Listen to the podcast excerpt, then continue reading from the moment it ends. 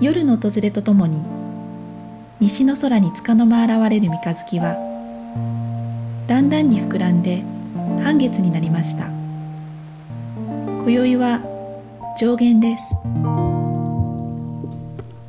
こんにちは中里園子です。山口彫子です。日々を無理なく心地よく自然のリズムに寄り添い過ごすためのヒントをお届けするムーンテイルズ。はじめに今日はこのムーンテイルズの記念すべき50回目のエピソードです。わー ねちょうど1年前頃ですね。このポッドキャストを始めてから月の満ち欠けとともに月に4回お届けしてきたんですけれども、うん、50エピソードまでどうでした？私意外とあっという間だっそうですね。50回もやったんだっていうのがちょっとびっくりですね。ですよね、うん、なんかそれだけ毎回楽しくお話をさせていただいてるなというふうに思うんですけれども、うんうん、あのいつも聞いてくださっている皆さんからのお声だったりとかコメントがすごく励みになっています。改めてありがとうございます。ありがとうございます。これからもよろしくお願いします。嬉しいですね。あのポッドキャストを始める前はあんまりね私たち2人とも喋るのがそんなに得意じゃないっていうふうに思っていて、うん、うまく喋れるか心配だなとか、まあ、少しずつ慣れていけばいいよねっていうふうに言っていたんですけれども意外に喋ることが楽しくてそしてそうすることによってグリーンライフホリスティックと自分たちのやっていることや考えっていうのをメルマガや SNS だけでは伝わらないところまで深く知ってもらう機会になっているというふうに思います。うん、ね、うんそして今日のトピックスなんですけれども大人の部活動はい、今年から私たちの主催する1年間の月の満ち欠けとともに暮らすというプログラムホリスティック・ジャーニーの2年目の参加者の方を対象に部活動というものを始めたんですよね。はい、共通の興味を持った人たちで情報交換をしながら今までチャレンジできなかったことに挑戦するという部活動なんですけれどもこれが予想以上に楽しくて盛り上がっているので今日はその様子をお伝えしたいと思います。今年立ち上げた部活は全部で4つです。季節の手仕事部コンポスト部ベジラボ部和装部1年生という4つの部活です。ホリスティックジャーニーの参加者の皆さんが自分が興味を深めたい部活を選んで所属しています。年はじっくり絞って1つという人もいますが全部興味があるから4つ兼部するという人も多かったです、うん、私たちと心強いアドバイザーがそれぞれ部長を務めているんですけれども基本的に誰かに教えてもらうというスタンスではなく部活なので今年こそ自主的に行動を起こそうということがテーマなので部員のみんなで作っている部活です、うん私は季節の手仕事部の部長をしていますが今は夏の梅仕事の真っ只中なんですね。実際皆さんのアイディアや情報の共有が本当に素晴らしくて私自身例年以上に楽しい気分でそしていつも以上にいろいろなものを仕込んでいるんですけれどもあのみんなさん一様に出来上がりがとっても楽しみというふうに言っています、うん、手仕事部今すごく忙しそうですね。そうなんですよ。この手仕事部はそもそもホリスティックジャーニーでお届けする毎月のムーンボックスの季節の手仕事キットが大好きという人たちが集まってより深く手仕事の世界を探求しようという趣旨の部活なんですけれども手仕事ってタイミングがすごく大事なんですよね。うん、例えば今やってる梅仕事でいうと青梅の季節はシロップやビネガー梅酒などを仕込むんですけれども、うん、青梅が出回っている時期って実はとても短いんですよね。で今度はあっという間に清めの季節がやってきてせっせと梅干しを仕込まなければいけないという感じなんです。タイミングを逃してしまうと梅がもう出回っていないあ残念今年はできなかったなっていうふうになってしまうんですよね。なんかそのイメージがあるせいかやっぱり手仕事って結構生活に余裕がないとできないというイメージがあるんですけれど確かにそういうイメージはあるんですけれどもでもやっぱりあのやってみたいっていう憧れが強いものでもありますよね。なので今年はちょっとこうその忙しくて今までできなかったっていう人たちの声を拾いたいなというふうに思ってこの部活を始めました。みんなすごい楽しそうですよね。ねすごく盛り上がってるんですけれどもあの手仕事部を始めてやっぱ実際皆さんの「青梅見かけました」とか「今週末頑張って仕込みました」みたいな声があの皆さんの部員同士のリマインダーとなっていて仕込みそびれるっていうことが少なくなったんじゃないかなっていうふうに思います。ちょっと忙しくてもやっぱり頑張って作ってみようっていうふうになるので、まあ、その時間をちょっといかに捻出するというかということなんですけれども、やはりそこにはちょっとこうあのお尻を叩いてくれるみたいなそういう仕組みって大事なのかなと思いました、うん、そして結果的には今年初めて梅仕事に成功したっていう方も多かったんですね。で仕事部に入って本当に良かったという皆さんの声が連日聞けて、とても嬉しい日々です仕事部の今後の予定は何ですか、はい、季節ごとに一手仕事というものを目標にしています、うん。秋は柚子仕事で柚子胡椒とか青柚子ポン酢みたいなものを作りたいなって思っていますし冬は白菜を使ったものを今年挑戦しようかなと思っていて具体的にはベジキムチ作りだったりとか白菜漬けみたいな、まあ、お漬物系のものを予定しています。私は全てそのおこぼれをいただいているんですけれども あの私はなかなか手仕事があの苦手なんですけれども美味しく出来上がったシロップをもらったり白菜漬けすごく期待しています、うん、でもね たくさん作ってねこうお裾分けするっていう楽しみもあるんですよね、うん、そして長子は和装部1年生というちょっと変わった名前の部活動の部長なんですけれどもこの部活はなぜ立ち上げましたか？これはもう単純に自分が和服を着れるようになりたかったというすごく個人的な理由なんですね、うん、長年和装に憧れていたんですけれども毎年新年の抱負の一つにあの和装を始めるっていうことを掲げたりあと夏になると今年こそは浴衣を着ててかけたいというふうに思っては何年も過ぎていってしまっていたという感じなんですけれども和装部はもう私と一人でも入りたい人がいたらやろうと思って募集したところ同じような思いの初心者の方も意外と多くてあとは以前着ていたけれど遠のいてしまったとか、まあ、今も楽しんでいるという先輩も入ってくれて発足に至りました。和装部の様子どうですか？和装部1年生なので まず今年の目標は夏の間に浴衣を着れるようになること。そして自分で着て何度かお出かけするという現実的な目標にしました、集まってアドバイザーの先生に着付けのポイントを教わって練習会というのも行うんですけれども基本的には自主練にかかっています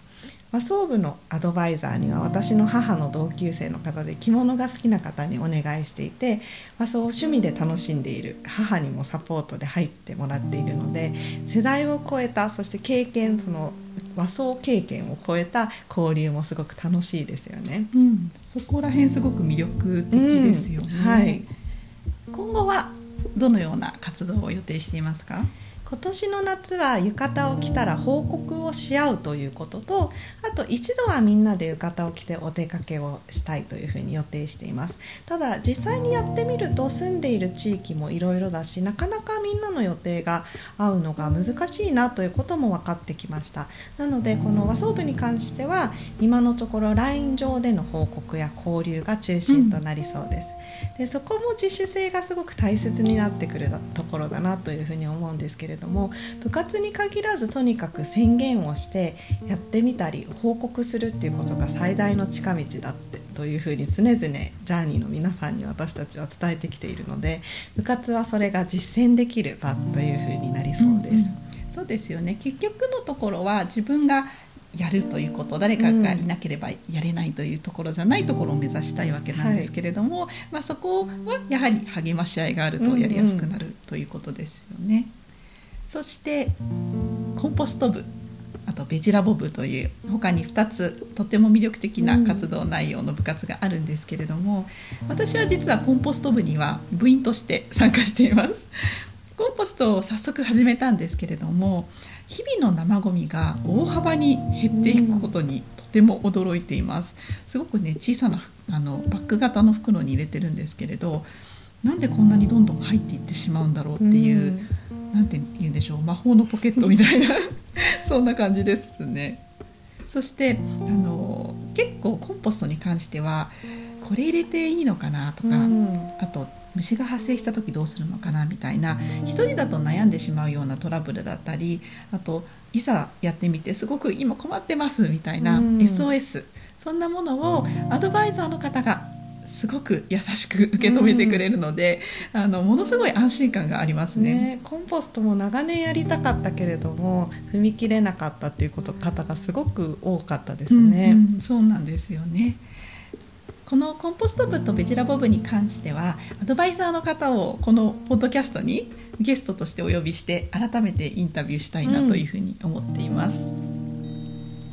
それでは最後に私たちが今気になるものや長年変わらず大好きなものについてお話しするコーナー。今日は今月のエコなことたわしです。台所用品の中にはいろいろとご紹介したい長年のお気に入りのエコなものって結構たくさんあるなって思うんですけれども中でも最近とても見直していてハマっているものがたわしなんです。たわしって昔ながらのあの茶色い丸いやつですよね、なぜ今たわしにはまったんですか、ね、きっかけは実は鉄の中華鍋を買ったということなんですね。で普段は私お鍋ステンレスのものを中心に使うことが多いので焦げ付きには金だわしを使ってるんですよね。ですが鉄の鍋には金金の玉しって使えないって聞いたんですよ。しかも洗剤も基本的には使わないっていうふうに言われて、うん、あそうだったんだって初めてこれ買った時に知ったんですけれどせっかく出来上がった油の膜が剥げてしまうと焦げ付きやすくなってしまうそうで、うん、鉄鍋って最初はテフロンなどと違ってすぐに食材がくっついちゃうんですけれどもそれを使い込んでいって油が馴染んでくるとどんどんくっつきにくくなってとても使い勝手がいいらしいんですね。でお店の人に聞くとたわしとか白でこうちゃちゃっと洗っちゃってくださいみたいなアドバイスをくれたんですね。でこのたわしを使い始めてすぐに気づいたこととしては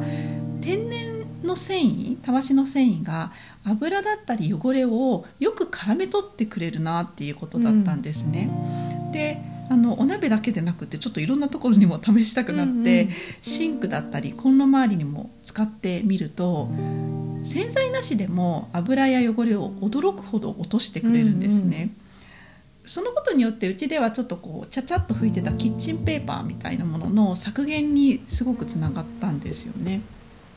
そしてたわしは自然な素材なので傷がつきにくいというのもすごくいい点ですよね。柔らかいたわしだったらお皿やキッチンカウンターなどにも使えますし最近はまずたわしで大まかな汚れを落としてで必要に応じてスポンジに洗剤をつけて仕上げ洗いをするというふうにしています。それまでたわしといえば根菜などの野菜を洗う専用で使ってました、うんうん、他に何か使います？私も根菜類とあとなんかやっぱりシンクとかを洗うのに使ったりしてますね、そうですよね、うんそして私の場合はお皿だったりとか、うん、まあ、調理器具類にはスポンジを使うことが多かったり、うんうん、あとまあヘチマを使ったりとかガラス類とかにはねやってたんですけれども特にスポンジに関してはすぐに汚れてしまったり、うん、一度油がこうこびりついてしまうともう綺麗にならなかったり、うんうん、なんかこうベタっとした感じになってしまったりで交換頻度が結構高いっていうのが気になっていたんですよね。んなんかスポンジの正解ってなかなか見つからないですよね。なんですよね。うん、なんかずっとなんとなく違和感があるみたいな感じだったんですね。うんうん、でもその点たわしってすごく優秀なんですよ。うん、正直交換時期っていつだろうってわからないほどに丈夫で長持ちするのであの本当野菜用のたわしなんて何年使ってるかしらみたいな。確かに。そんな感じなんですよね。そして汚れてもたわし自体をゴシゴシ洗うだけで、うん、あの匂いもつかないですしすごくなんかこう元通りに戻ってくれるっていうことがあるんですよね。たわしはたわしでゴシゴシ洗うの？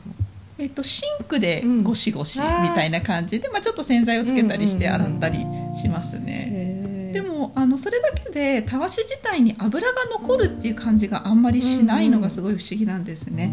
たわしの素材はこう油を絡め取ることはするけれどそれ自体をこう吸収することがあまりないような感じの素材なのかなって思ったりしています。それがスポンジとの違いかもしれないですそうですよね。昔の道具ってナチュラルというだけでなくやはり理にかなってるものがすごく多いですしあとデザインもタイムレスというか、んんそうですよあね。といくつもいらないっていうのがいいですよね。確かに一つのものをいろんなものに使い回せる、うんうんそういうところもありますよね。なんか特に昔から日本で使われていたものに関してはこの風土にとても合っていると思います。海外の可愛いブラシも結構いろいろあるじゃないですか、うんうん。それこそ野菜用のブラシだったりとかコップを洗うようなブラシとかあるんですけれども使ってみると木の部分がやはりカビやすかったりすることが多いと思うんですよね。で乾燥している地域だったら問題ないんでしょうけれど湿気の多い日本にはやはりその木木部が多いみたいなのあんまり合わないなって思ったりするので、あのシンプルな本当タイムレスな昔ながらのたわしがベストな気がしています。うんふかふかのタオルよりも日本では手ぬぐいの方が乾きが早くて使いやすいっていうのと同じ感じですよね。そうですねあの余談ですけど私の高校生の息子は手ぬぐいをすごく愛用しているんですね。渋い。特に夏場は汗を拭いたりで手放せないようであの1日1枚か2枚使うので、うん常にこう洗濯手ぬぐいをしている感じなんですけれどやはり驚くほど乾きが早いなっていうふうに実感しています。次回